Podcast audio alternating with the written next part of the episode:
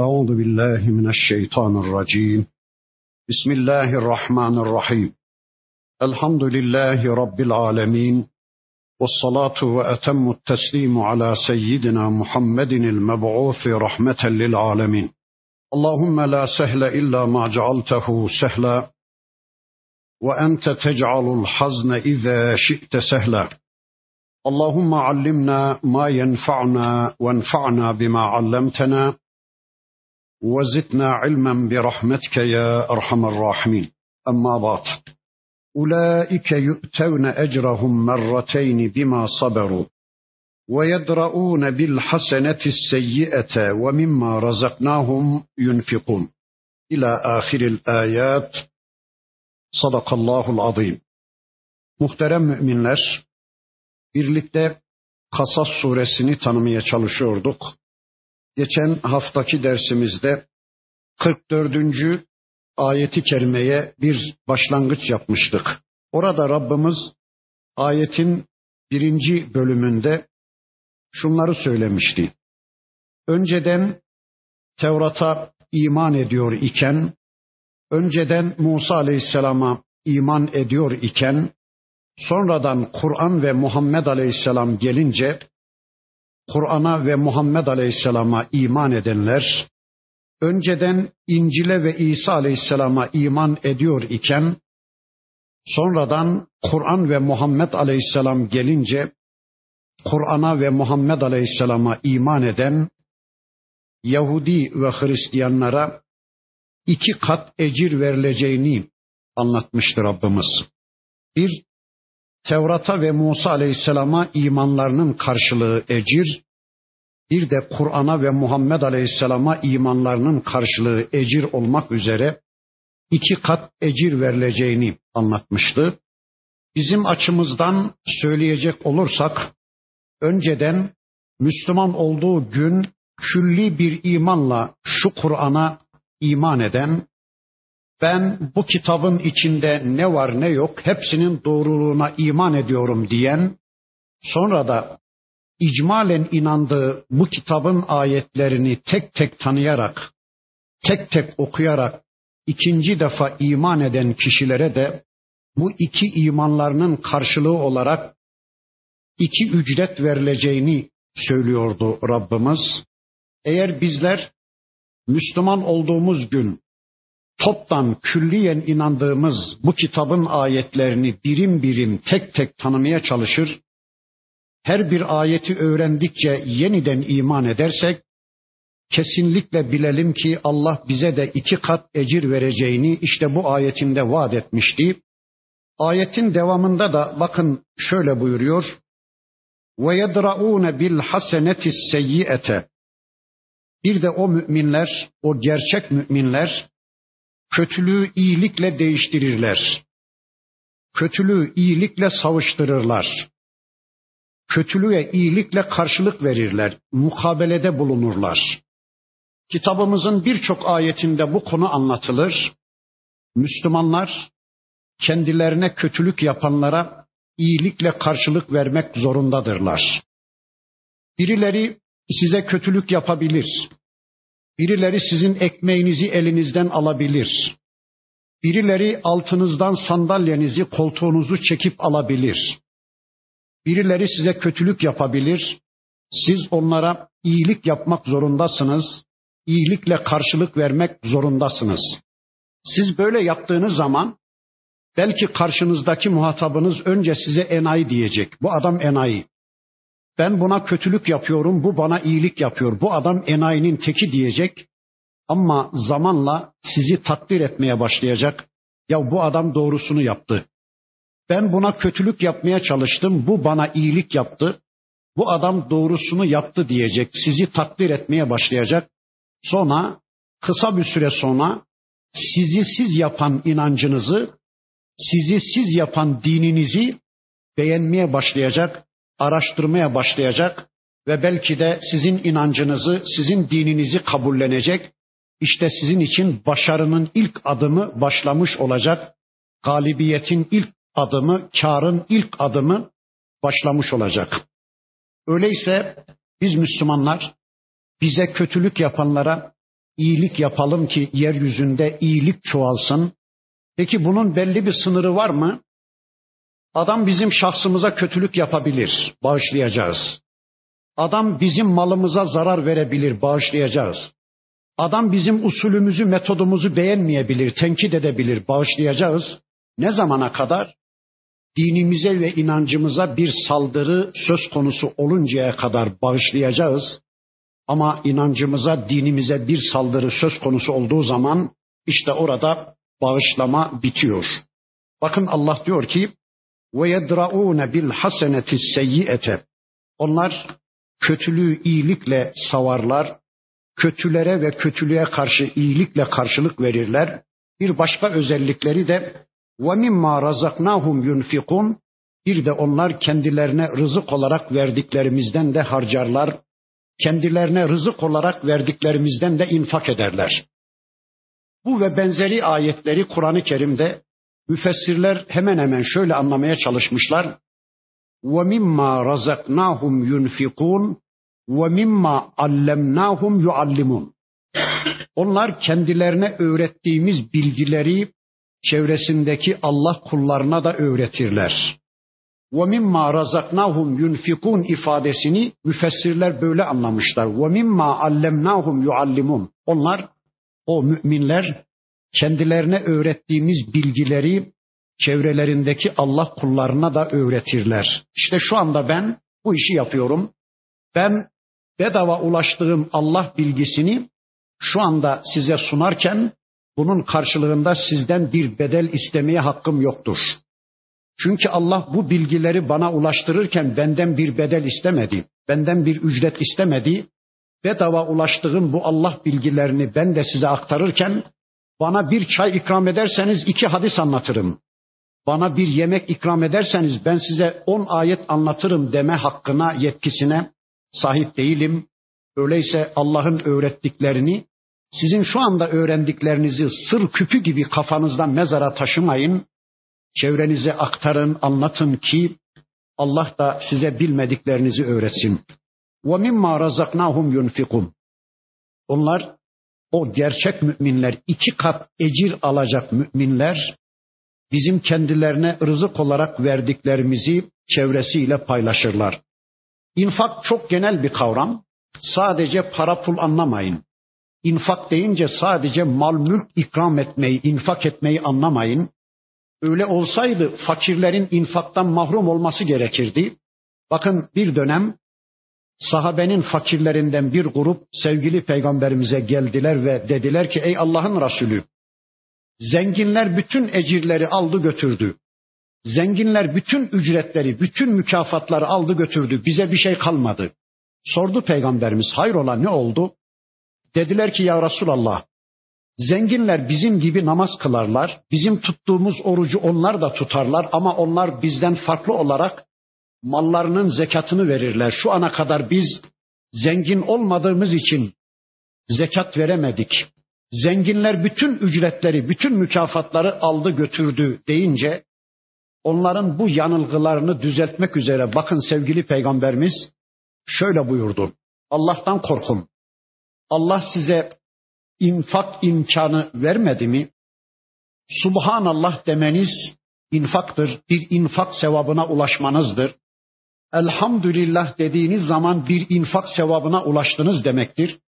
La ilahe illallah dediğiniz zaman, Allahu Ekber dediğiniz zaman bir infak sevabına ulaşırsınız. Bir Müslümanı binitine binmesi konusunda yardımcı olu vermeniz infak sevabıdır. Bir Müslümanın yükünü binitine bindiri vermesi konusunda yardımcı olmanız infaktır. Namaz kılmak üzere mescide adım atmanız infaktır. Her bir adımınıza infak sevabı yazılır. Emri bil maruf yapmanız infaktır. Nehy anil münker yapmanız infaktır. Güzel söz söylemeniz infaktır. Hatta en son diyor ki Allah'ın Resulü sizden birinizin hanımıyla birlikte olması da infaktır. Bu son sözü duyunca sahabe-i kiram efendilerimiz birbirlerinin yüzüne bakıyorlar ve diyorlar ki Hasbunallah ya Resulallah. Bir adam cinsel arzusunu tatmin edecek, onun neticesinde de infak sevabına ulaşacak öyle mi deyince Allah'ın Resulü buyurdu ki Söyler misiniz bana? O adam o ihtiyacını gayrı meşruda, haramda giderse bir günah yazılacak mıydı? Evet. O adam o ihtiyacını meşruda giderince eşiyle birlikte olunca da elbette bir infak sevabı yazılacaktır. Öyleyse fakirler bizim paramız pulumuz yok. Biz Allah yolunda bir şey harcayamıyoruz. Zenginler bütün mükafatları aldı götürdü diye üzülmesinler. Bakın Allah ne kadar çok infak yolu bize açı vermiş. Bu infakla alakalı önceki derslerimizde ben epey bir şeyler söyledim. Çok uzatmayacağım. Sadece iki ayet okuyacağım. İki noktaya temas edip inşallah öbür ayetlere intikal edeceğim. Ayetlerden bir tanesi şöyle. Tegabun suresinde Allah buyurur ki ve enfiku hayran li enfusikum. Kendiniz için hayır olarak infak edin. Kendi geleceğiniz için, kendi menfaatiniz için infak edin. Bakın bu ayetten anlıyoruz ki bir adam birilerine bir şeyler verdi mi bilesiniz ki o ona vermedi kendisine verdi. Çünkü o infakın sevabını, mükafatını yarın çok büyük ölçüde o kişi cennette görecektir. Öyleyse infak eden bir kişi, elinden bir şeyleri çıkarıp bir Müslüman kardeşine infak eden bir kişi bilsin ki o karşısındakine vermiyor, kendisine veriyor, kendisi için bunu yapıyor. Bunu anladık. İkinci ayeti kerime de Sebe suresinde bakın Rabbimiz o ayeti kerimesinde de şöyle buyuruyor. وَمَا أَنْفَقْتُمْ مِنْ شَيْءٍ فَهُوَ يُخْلِفُهُ Siz ne infak etmişseniz bilesiniz ki Allah onun yerine elinizden çıkardığınızın çok daha büyüğünü, çok daha değerlisini koyar. Allahu Ekber. Siz bir Müslüman kardeşinize infak maksadıyla ne çıkardınız elinizden kesinlikle bilesiniz ki Allah onun yerine sizin harcadığınız o miktarın yerine ondan çok daha büyüğünü, çok daha değerlisini koyar. O zaman şöyle bir soru soralım. Ne kadar infak edelim? E Allah'tan ne kadar çok verilmesini istiyorsak biz de o kadar çok infak edelim. Yok efendim ben Allah'tan bana az gelmesini istiyorum. Çok gelmesini istemiyorum diyorsanız az infak edin. Yok Allah'tan size çok gelmesini istiyorsanız, infak ettiğinizin yerine çok daha değerlilerin konmasını istiyorsanız o zaman çok infak etmek zorundasınız. Yani bir daire infak ederseniz bir apartman Allah size verecek bunu unutmayın. Ve mimma razaknahum yunfikun. Bir de onlar kendilerine rızık olarak verdiklerimizden Allah yolunda harcarlar, infak ederler. O Müslümanların iki kat ecir alacak Müslümanların bir başka özelliği de bakın şuymuş. Ve izâ semi'u lagve a'radu anhu. Onlar lüzumsuz bir söz, boş bir söz işittikleri zaman hemen ondan yüz çevirirler. O sözün ardına düşmezler ya da lüzumsuz sözleri konuşan insanları hemen terk ederler. Gittiniz bir yere, insanlar oturmuşlar işte attan, avrattan, fiyattan, murattan, marktan, dolardan, saptan, samandan söze dalmışlar. Ne dünyalarını ne de dinlerini ilgilendirmeyen konuları konuşuyorlar. Yani mizanda ağırlık vermeyecek, mezarda da genişlik sağlamayacak konuları konuşmaya dalmışlar. Hemen oradan uzaklaşmak zorundasınız. Bakın uzaklaşırken de o Müslümanlar öyle lüzumsuz sözlere dalmış kişileri terk ederken de o Müslümanlar şöyle derlermiş. Vakalu derler ki lena a'maluna ve lekum a'malukum. Sizin amelleriniz sizin olsun, bizim amellerimiz de bizim olsun. Biz bu lüzumsuz eylemlerin peşine asla düşmeyiz. Selamun aleyküm. Selam sizin üzerinize olsun. Bakın ayrılıp giderken de bir mesaj bırakarak ayrılıp giderler. Efendim kusura bakmayın tuvaletim geldi gitmek zorundayım. Yok. Kusura bakmayın misafirlerim geldi gitmek zorundayım. Randevum var ayrılmak zorundayım. Yok öyle değil. Ayrılırken o zırvalara dalmış insanların yanından ayrılırken de o Müslümanlar bir mesaj sunarlarmış. Selamun aleyküm. Selam sizin üzerinize olsun. Müslüman olun ve kurtulun. Çünkü selam İslam kökünden gelir. Selam Allah'ın isimlerinden birisidir. Ben size Allah'ı tavsiye ediyorum. Ben size İslam'ı tavsiye ediyorum. Böyle lüzumsuz sözlerin peşinde huvardaca zamanı öldürmeyin. Zaman Allah katında çok değerlidir. Gelin teslim olun, gelin Müslüman olun, şu zırvalardan vazgeçin diyerek o Müslümanlar ayrılırlarmış. Sonra derlermiş ki la nebtegil cahilin biz cahilleri asla sevmeyiz. Biz cahillere asla imrenmeyiz. Cahillerle birlikte olmayız diye oradan ayrılırlarmış. Benim bildiğim bunun iki yolu var. Bir, çaylar benden diyeceksiniz, yemekler benden diyeceksiniz, kahveler benden diyeceksiniz ve söz hakkını siz elde etmiş olacaksınız. Mesela gidiyorsunuz bir adamın dükkanına, adam size çay kahve ikram ediyor, yemek ikram ediyor. O ikramı yaptığı için de uzun süre onun zırvalarını dinlemek zorunda kalıyorsunuz. Kendinizi onun zırvalarını dinlemeye mahkum etmek istemiyorsanız çaylar benden deyin, kahveler benden deyin, yemekler benden deyin. Söz hakkı sizde olsun. Siz orada ayet ve hadisleri gündeme getirin. Ya da ikinci bir yolu daha var. Gittiniz bir adamın ziyaretine. Adam sorar. Ne ikram edelim? Deyin ki kardeş bir ayet bir hadis ikram et de dinleyelim. Benim çok başıma geldiği için biliyorum. Adam der ki hocam onlar senden olsun da biz çay kahve ikram edelim. İyi diyorum tamam. Onlar senden olsun sözünü aldım mı artık konuşacak olan benim, o ortama hakim olan benim. Ben orada onun bir yığın zırvalarını dinlemeye kendimi mahkum etmiyorum. Orada söz hakkı bende oluyor. İşte bu iki usulü inşallah kullanmaya çalışın. İnneke la tehdi men ahbebte Allah yehdi men yaşar. Ey peygamberim muhakkak ki sen sevdiklerini hidayete ulaştıramazsın. Dileyenleri ya da dilediklerini hidayete ulaştıran Allah'tır. Men yaşa fiilinin iki faili var. Ya o fiilin faili Allah'tır. Dilediklerini hidayete erdiren Allah'tır şeklinde mana verilecek. Ya da men yaşa fiilinin faili insandır. O zaman dileyenleri Allah hidayete erdirir şeklinde bu ayeti tercüme edeceğiz. Gerçi sonuçta her ikisi de aynı kapıya çıkıyor. Çünkü bakın ayetin devamında Allah diyor ki a'lemu bil muhtedin şüphesiz ki Allah hidayete ermesi gerekenleri en iyi bilendir. Hidayete layık olanları Allah en iyi bilendir.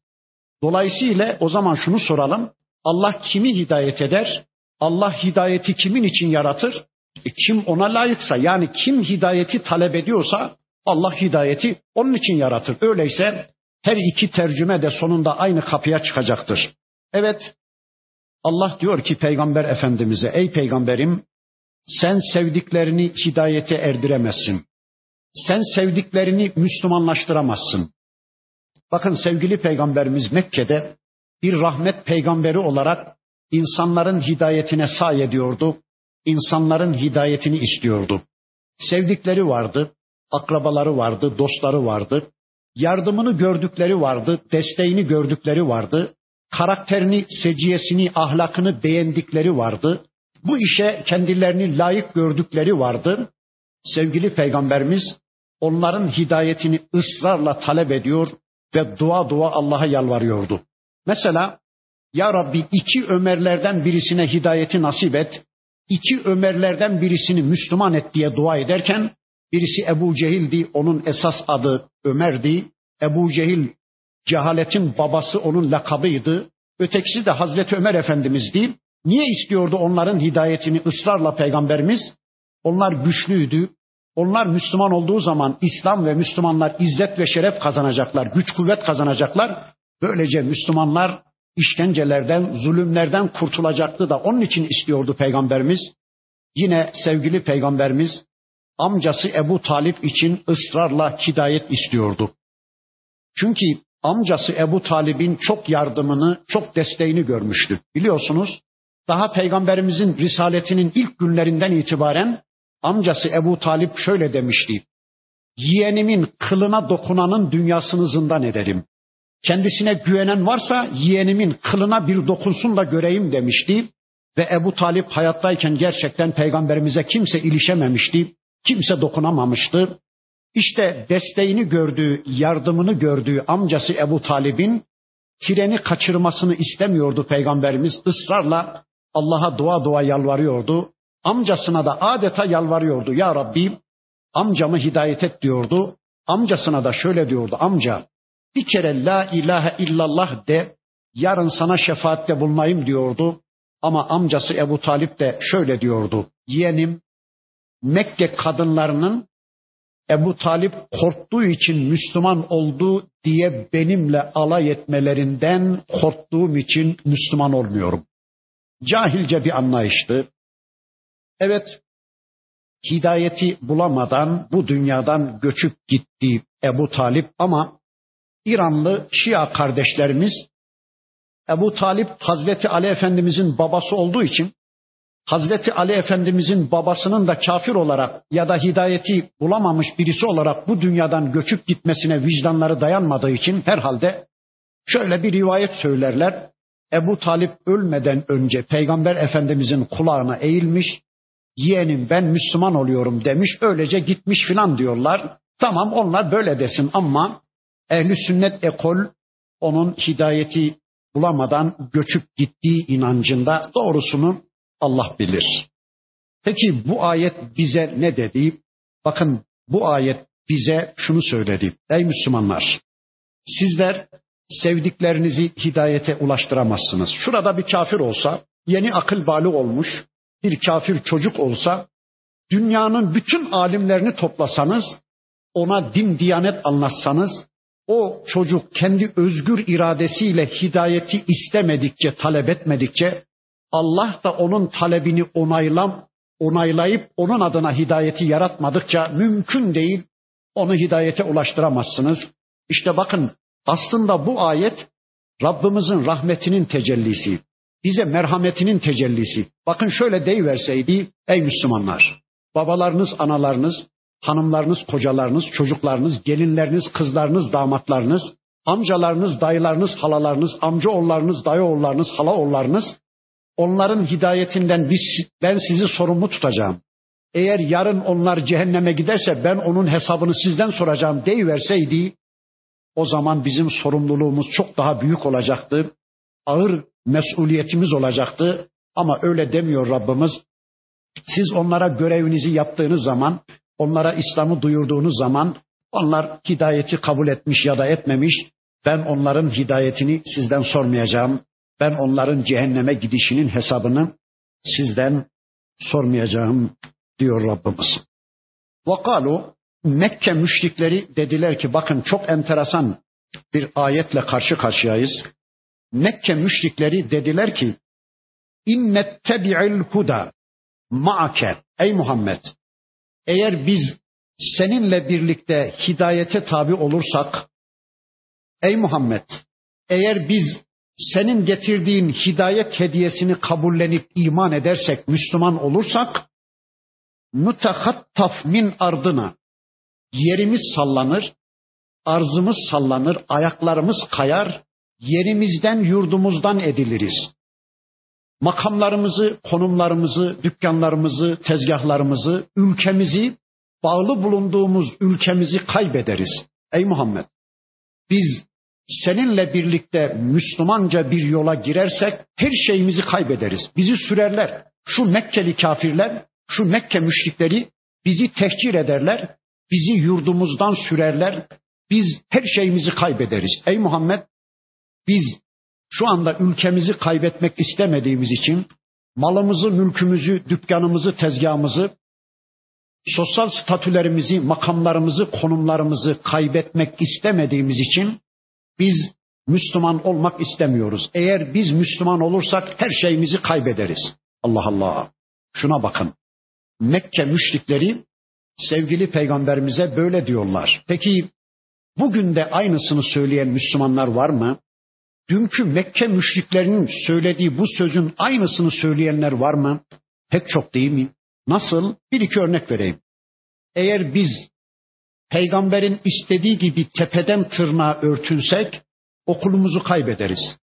Diplomalarımızı kaybederiz. Öyle diyenler var mı? Pek çok. Eğer biz peygamberin istediği gibi bir hayata yönelsek, yani peygamberin yaşadığı gibi Müslümanca bir hayatı yaşasak, diplomalarımızı, doktoralarımızı, doçentliklerimizi, profluklarımızı kaybederiz. Atılırız, işlerimizden atırılırız, maaşımızı kaybederiz. Eğer biz peygamberin istediği gibi bu dönemde bir ticaret yapacak olsak, yamukluklar yapmasak, şunlara şunlara başvurmasak sıfırı tüketiriz. Bu kapitalist toplum içinde erir gideriz, tükenir gideriz. Yani tüm mal varlığımızı kaybederiz. Biz mecburen şöyle şöyle yollara da girmek zorundayız. Diyenler var mı? Pek çok değil mi? Bakın dünkü Mekke müşriklerine bugün onlar gibi konuşan, onlar gibi yaşayan kimseleri bakın Allah cevaben diyor ki Evelem nümekkin lehum haramen aminen yucba ileyhi semeratu kulli şeyin rızka. Söylesenize şu kaybetmekten korktuğunuz Mekke şehrini, şu sıfırı tüketiriz diye endişelendiğiniz, bulunduğunuz konumları, bulunduğunuz makamları ben vermedim mi size? Şu Mekke'yi sizin için haram bir belde yapmadım mı? Şu yaşadığınız coğrafyayı Mekke şehrini sizin için emin bir belde kılan ben değil miyim? Dünyanın her bir coğrafyasında yetişen rızıkları Mekke'ye yağdıran, sizi doyuran ben değil miyim? Ne oluyor size? Kaybetmekten korktuğunuz şeylerin tümünü size veren ben değil miyim? Burada İbrahim Aleyhisselam'ın duasına da bir atıf var. Biliyorsunuz İbrahim Aleyhisselam hanımı Hacer annemizi kucağında çocuğu İsmail ile birlikte şimdiki zemzem kuyusunun olduğu yere çölün ortasına bırakıp dönerken orada Mekke şehri yoktu. Kuş uçmaz, kervan geçmez, bir damla suyun olmadığı bir çölün ortasıydı. Bakın atamız İbrahim Aleyhisselam o bölgede karısı Hacer annemizi kucağında çocuğu İsmail ile birlikte bırakıp giderken bir dua etmişti. Ne demişti? Ya Rabbi ben ailemden bir kısmını ürün bitmez, kuş uçmaz, kervan geçmez, bir damla suyun olmadığı bir çölün ortasında bırakıp gidiyorum. Ya Rabbi onların namaz kılmaları için, onların sana senin istediğin biçimde kul olmaları için, karınlarının doyması için ya Rabbi bu beldeye rızıklarını yağdır. Bu beldeyi emin bir belde kıl. Bu beldeyi haram bir belde kıl ya Rabbi diye dua etmişti ya.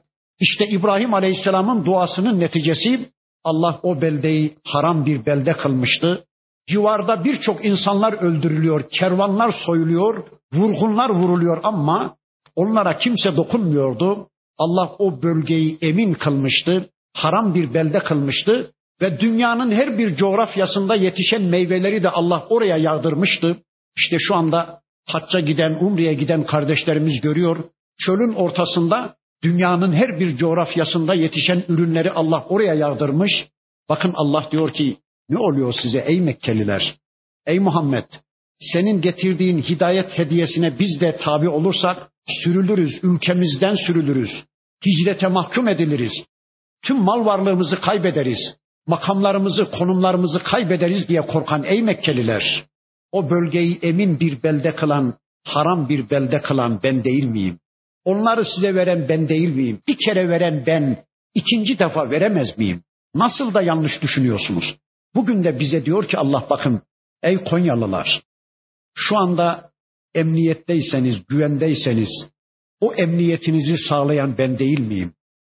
Şu anda evlerinize girilmiyorsa işte görüyoruz televizyonlarda Müslüman coğrafyalara Hristiyan askerler dipçiklerle kapıları kırarak giriyorlar. İçeridekilerin ırzı namusu iki paralık oluyor. Eğer şu anda sizin evlerinize girilmiyorsa, eğer şu anda üstünüzden binlerce ton bomba yağdırıp evleriniz kan gölüne dönmüyorsa bunu siz mi buldunuz, siz mi sağladınız? Bu emniyetinizi bana borçlu değil misiniz? Bu emniyetinizi sağlayan ben değil miyim? Sizi dünyanın her bir coğrafyasından gelen rızıklarla doyuran ben değil miyim? Ne oluyor size? Eğer biz Müslümanca bir hayata yönelirsek şunları şunları kaybederiz derken utanmıyor musunuz? Sanki o kaybetmekten korktuğunuz şeyleri size veren ben değil miyim? وَلَكِنَّ اَكْفَرَهُمْ لَا يَعْلَمُونَ Ama insanların çoğu bu gerçeği bilmiyorlar. Şu Kur'an'dan habersiz hayat yaşayan insanlar bunları nereden öğrenecekler de hangi kaynaklardan bu bilgiye ulaşacaklar da وَلَكِنَّ اَكْفَرَهُمْ لَا يَعْلَمُونَ Ama insanların çoğu bu gerçekleri bilmiyorlar. Fakat şunu unutmayın diye bakın bir tehdit gelecek. Ve kem ehlekna min qaryetin biz nice köyleri, nice kasabaları, nice yerleşim birimlerini yerle bir ettik, kırıp geçirdik, helak ettik.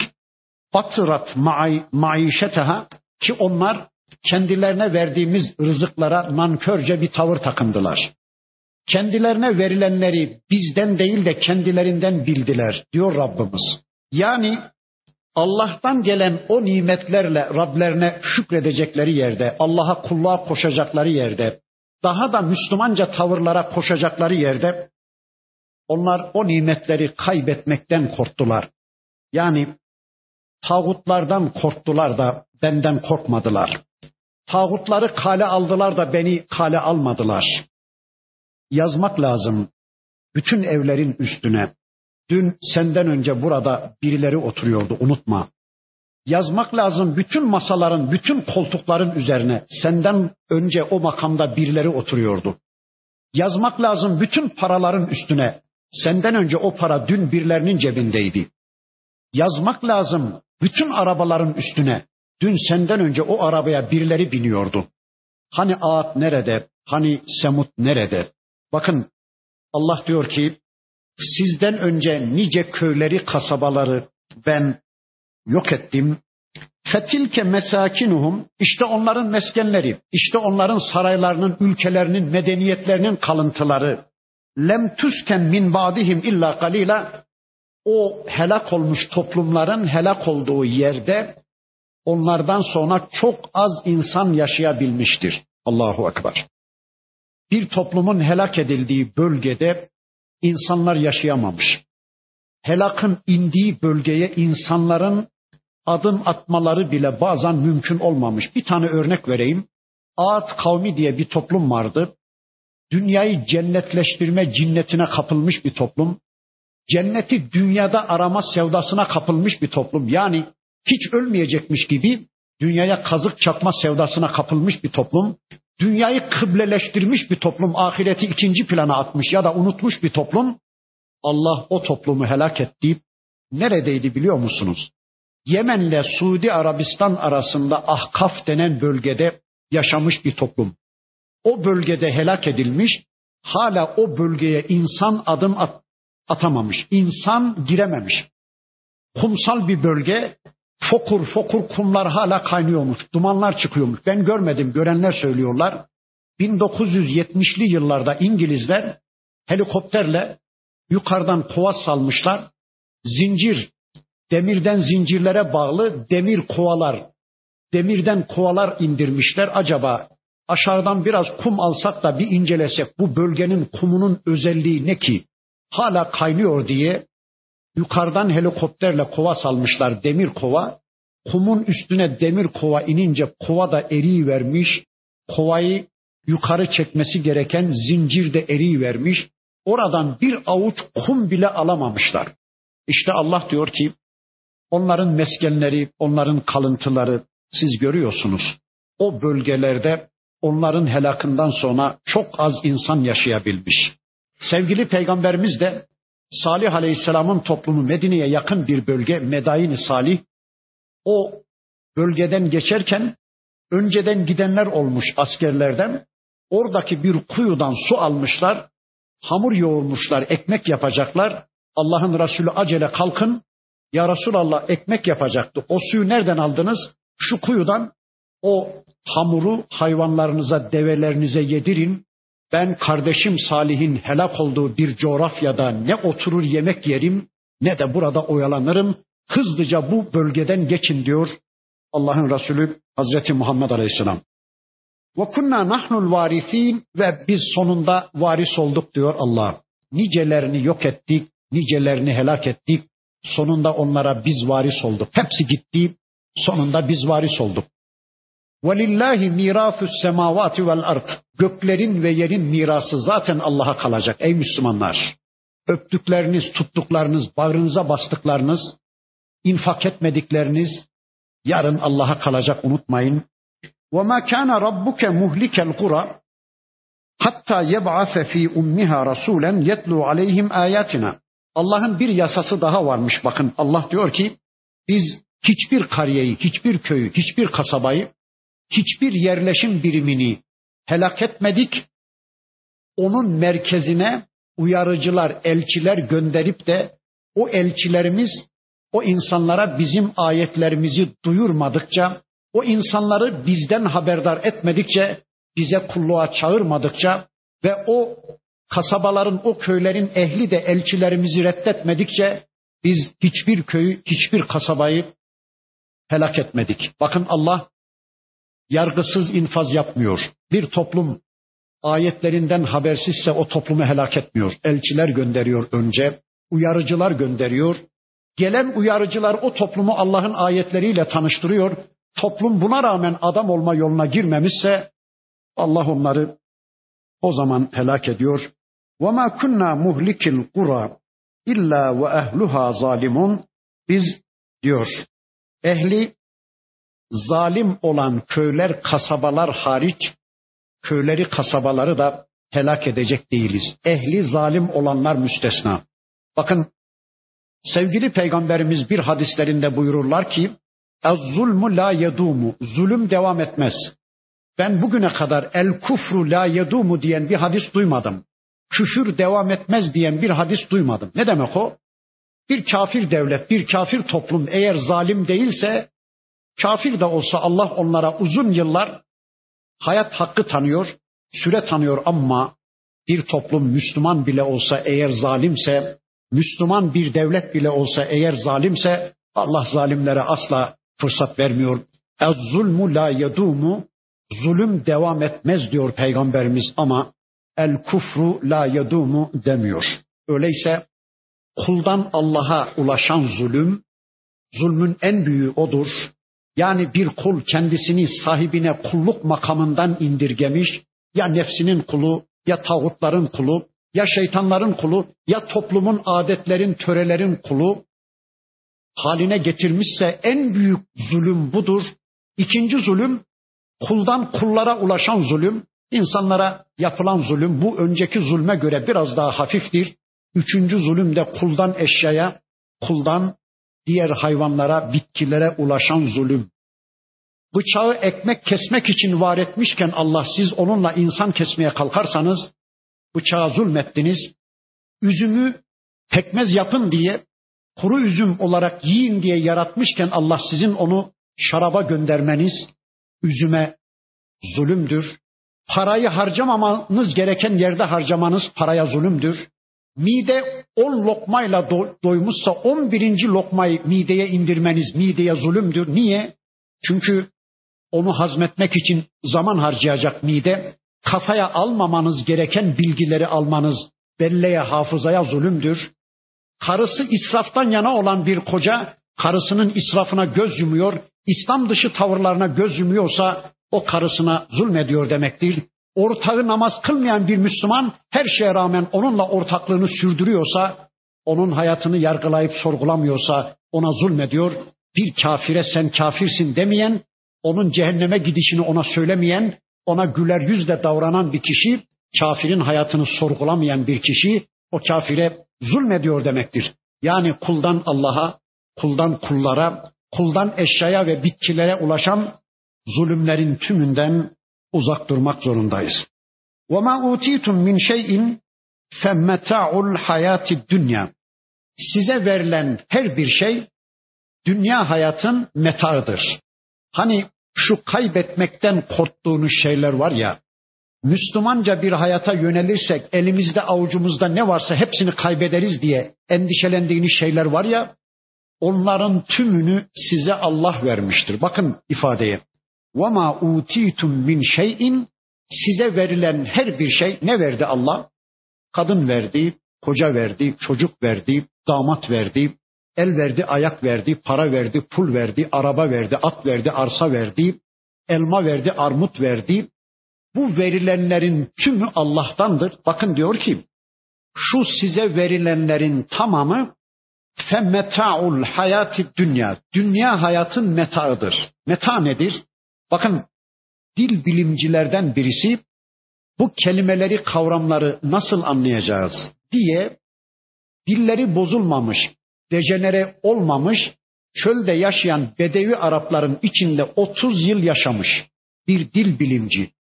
Bu kelimeleri, kavramları öğreneyim diye 30 yıl çölde yaşamış Bedevilerin içinde bir gün diyor bir çadırda oturuyorduk.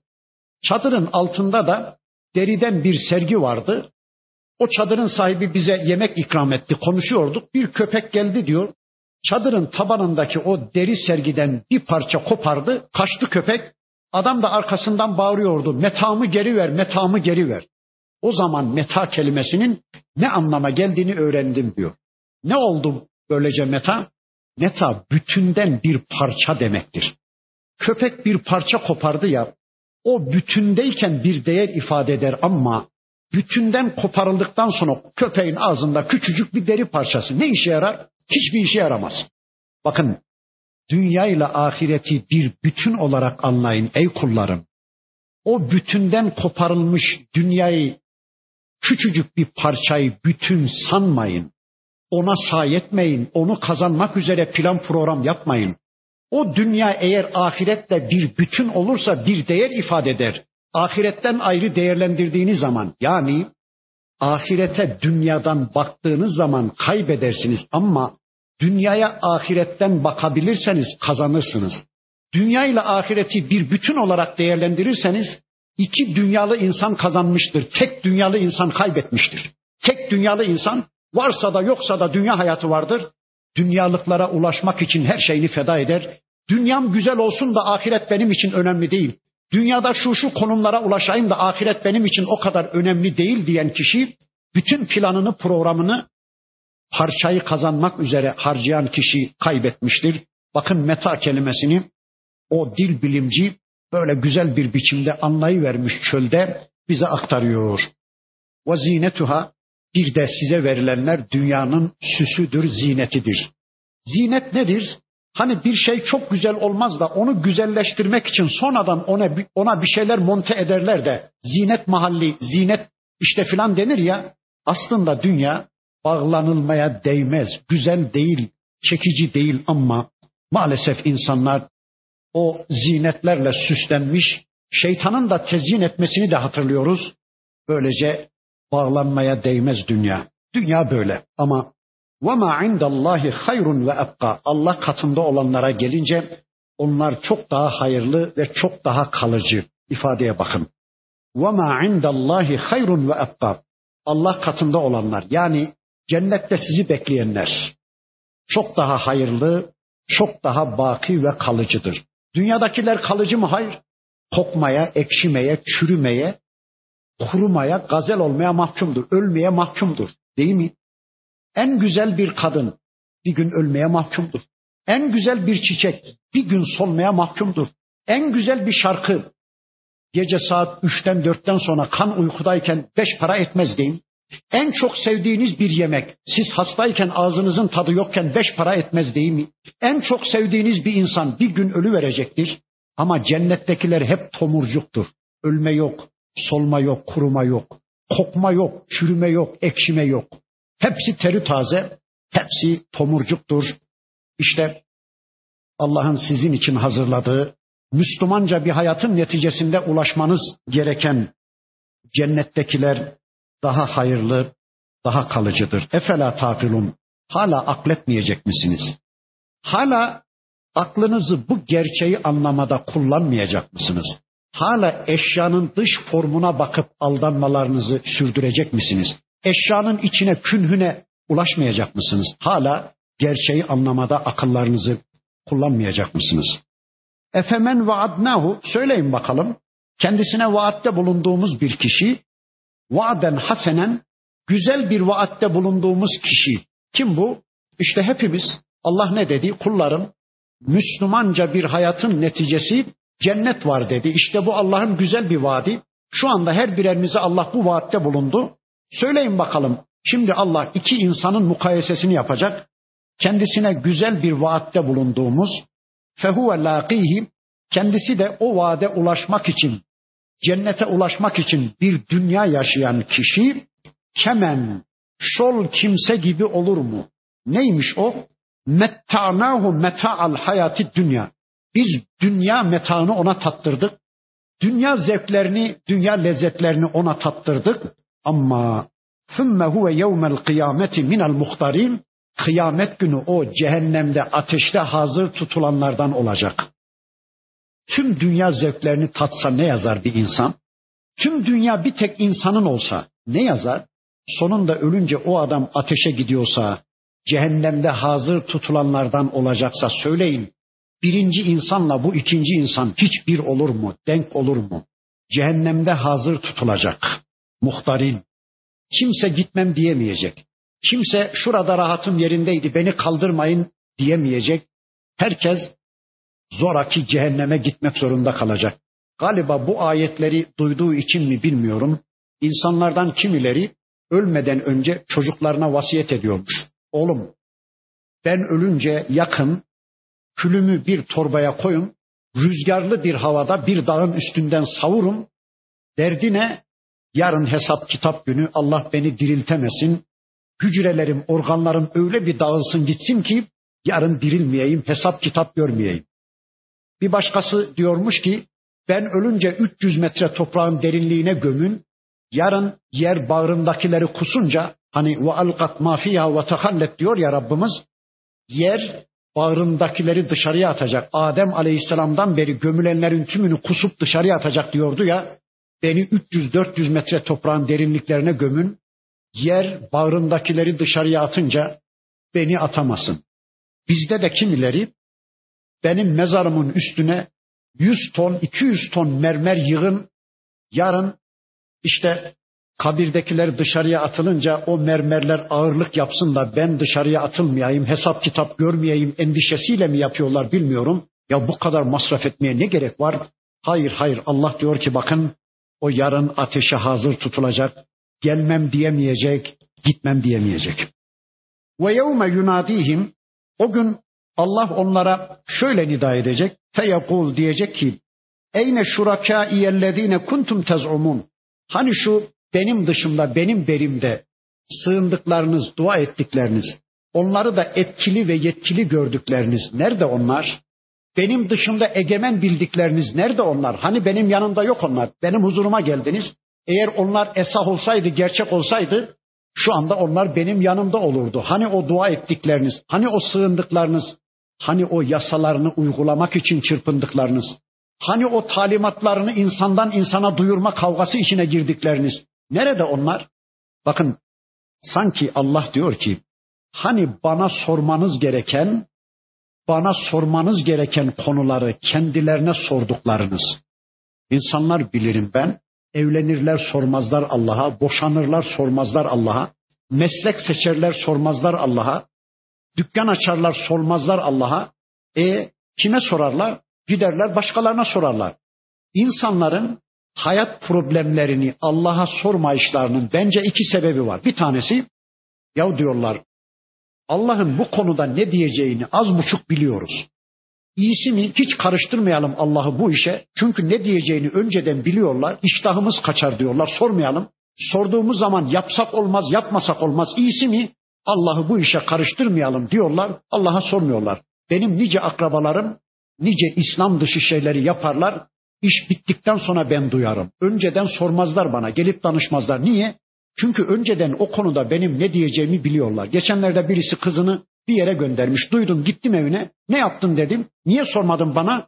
Vallahi diyor nasıl olsa izin vermeyecektin. İyisi mi haberi olmadan bu işi yapalım dedik. Bugün insanlar da hayat programlarının birçoğunu Allah'a bunun için sormuyorlar. İki, ya bu da Allah'a sorulur mu diyorlar. Mesela sabah namazının kaç rekat olduğunu Allah'a soralım. Allah bilir.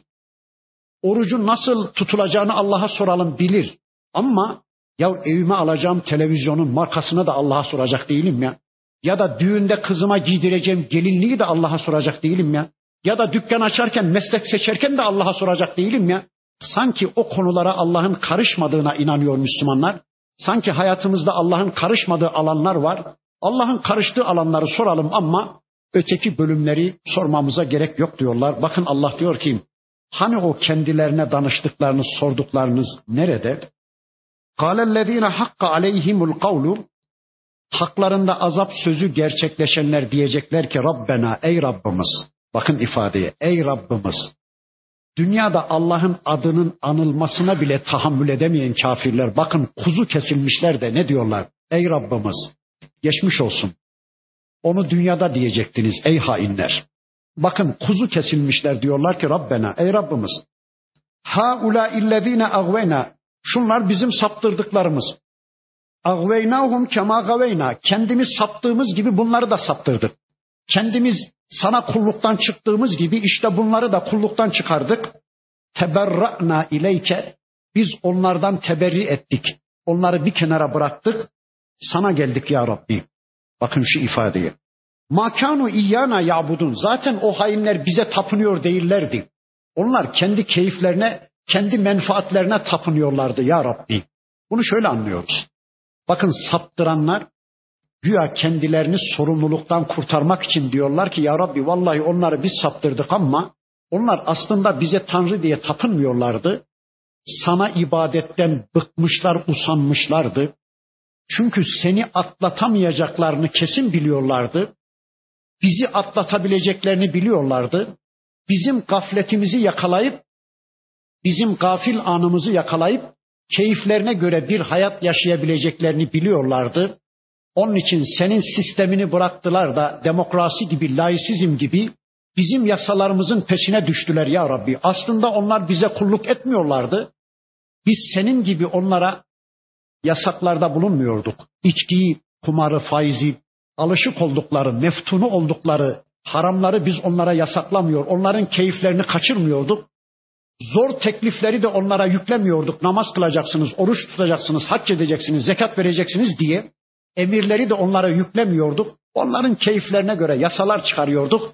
Aslında onlar bize tapınmıyorlardı da onlar kendi menfaatlerine tapınıyorlardı ya Rabbi. وَقِيلَ دُعُوا شُرَكَاءَكُمْ Denilecek ki onlara hadi şu şeriklerinizi, ortaklarınızı çağırın bakalım. Fedaavhum davet edin onları. Onlar da davet edecekler. Felem yestecibu lehum o tapındıkları varlıklar onlara asla icabet edemeyecek. Ve ra'evul azabe azabı gördükleri zaman da lev ennehum kanu yehtedun diyecekler ki keşke hidayette olsaydık. Cehennem azabını gördüğü anda kafirler pişmanlık duyacaklar. Keşke hidayette olsaydık.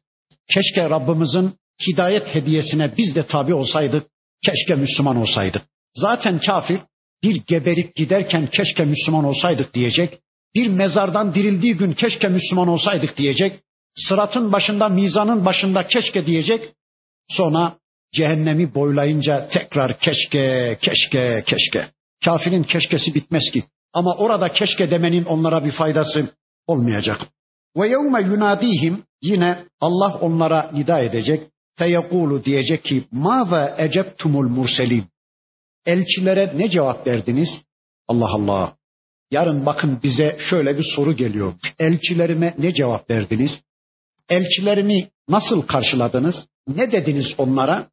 Biz diyeceğiz ki galiba ya Rabbi zaten senin elçin çok fazla konuşkan birisi değildi. Galiba biraz tattı. Çok fazla da bize bir şey demedi. Oruç faz dedi, namaz farz dedi, zina, içki haram dedi. Bunun dışında senin peygamberinden biz bir şey duymadık ki ne diyelim? Senin elçin galiba tattı ya Rabbi. Biz dinimizi Tavaslı'dan öğrendik, mızraklı ilmihalden, kamalı, süngülü ilmihallerden öğrendik. Senin peygamberinden bir şey öğrenmedik. Galiba tattı o. Hayır hayır. 200 bin civarında söz söyleyen bir peygamber. 200 bin sahih hadisi olan bir peygamber. 200 bin. Peki şöyle bir örnek vereyim. Bir araba, bir araba 200 bin parçadan oluşuyorsa, sizde de 5 parçası varsa benim arabam var diyebilir misiniz? Bir direksiyon var, iki teker var, bir vites var, bir de işte benzin deposunun anahtarı var diyelim. Benim arabam var diyebilir misiniz? Denmez yahu. 200 bin parçadan oluşan bir arabadan 5 parça bende var diye nasıl benim arabam var diyebilirim? Öyleyse 200 bin hadisten kaçta kaçı varsa sizde unutmayın o kadar Müslümansınız. Müslümanlığınız o kadar. Yani 200 bin odalı bir saray vardı. Her bir saraya girin. O saray, o oda size bir şeyler söyleyecek. Siz de bir şeyler söyleyeceksiniz demiştir Rabbimiz. 200 bin odalı bir sarayın 200 bin odasını gezecektik. Bir oda, iki oda, beş oda bitti. Öteki odalardan haberimiz yok. İçine girmedik. Ne var ne yok. Bizden ne istiyordu, nasıl bir uygulama istiyordu haberimiz yok. Sonra Allah soracakmış bakın diyecekmiş ki benim elçilerime ne cevap verdiniz? Ne dedi onlar size de siz ne cevap verdiniz? Ya Rabbi okumayan kullarından etme. Bir Buhari'yi, bir Müslim'i, bir Ebu Davud'u, bir Tirmizi'yi, bir insan şu kütüb-i sitte dediğimiz 200 bin hadisi ihtiva eden hadis kitaplarını bir iki yılda çok rahat okur. Yarın Allah'ın böyle bir sorusuna muhatap olduğumuz zaman ne yapacağız diye korkalım, ürkelim. Peki hiç mi kurtuluşu yok bunun? فَاَمَّا مَنْ تَابَ Kim tövbe ederse ve amene iman ederse ve amile salihan bir de salih amel istersem faasa en yekune minel muflihin onların kurtulanlardan, felaha erenlerden olma ihtimali kuvvetlidir. Tevbe edeceğiz. Nedir tevbe?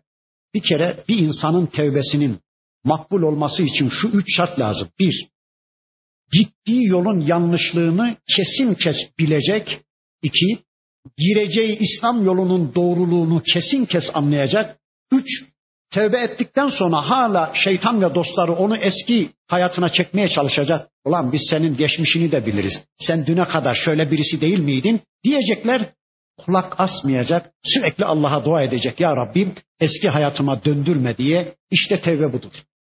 Gittiği yolun, şu andaki yolun yanlışlığını kesin bilecek, gireceği yolun doğruluğunu kesin anlayacak. Bir de artık vazgeçtiği yola yönünü dönüp bakmayacak. Son ayeti okuyup inşallah bitireyim. Ve rabbuke yahluku ma yaşa. Dilediğini yaratan Allah'tır. Ve yahtaru seçen de seçme özgürlüğüne sahip olan da Allah'tır. Yaratan da seçen de seçme özgürlüğü elinde olan da Allah'tır. Ma kana lehumul khiyara halbuki insanların seçme özgürlüğü yok. Buyurun seçin bakalım. Yani üşümemeyi seçin, acıkmamayı seçin, ihtiyarlamamayı seçin bakalım seçebilirseniz. Ölmemeyi seçin bakalım. Bir güneşiniz vardı, bir güneş daha seçin. Bir dünyanız vardı, bir dünya daha seçin. Kadın olarak yaratılmamayı seçin bakalım seçebilirseniz. Tavuklar bizi niye tavuk yarattın ya Rabbi diye şikayet etsinler. Bir değer ifade eder mi? Hayır. Seçme hakkı Allah'a ait. Bir de bu ayet elçi seçme yetkisi Allah'a aittir. Mekke müşrikleri diyorlardı ki ya bula bula bu yetimi mi bulmuş Allah? İçimizde şunlar şunlar dururken elçi seçecek şu yetimi mi bulmuş? Hayır hayır. Peygamber seçme yetkisi de Allah'a ait. Ayetleri seçip size gönderme yetkisi de Allah'a ait. Sizi imtihan etme, imtihan sorularını seçip göndermeye yetkisi de Allah'a ait. Hiçbirinizin hiçbir konuda yetkisi yoktur. Subhanallahi ve Teala amma yüşrikum. Allah müşriklerin yakıştırmalarından beridir, uzaktır. Vaktimiz doldu. İnşallah burada kalalım. Önümüzdeki hafta kaldığımız yerden surenin öteki ayetlerini tanımak için tekrar bir araya gelmek üzere Allah'a emanet olun. Subhaneke Allahumma ve bihamdik. Eşhedü en la ilahe illa ente estağfiruke ve etubu ileyk. Velhamdülillahi Rabbil alemin.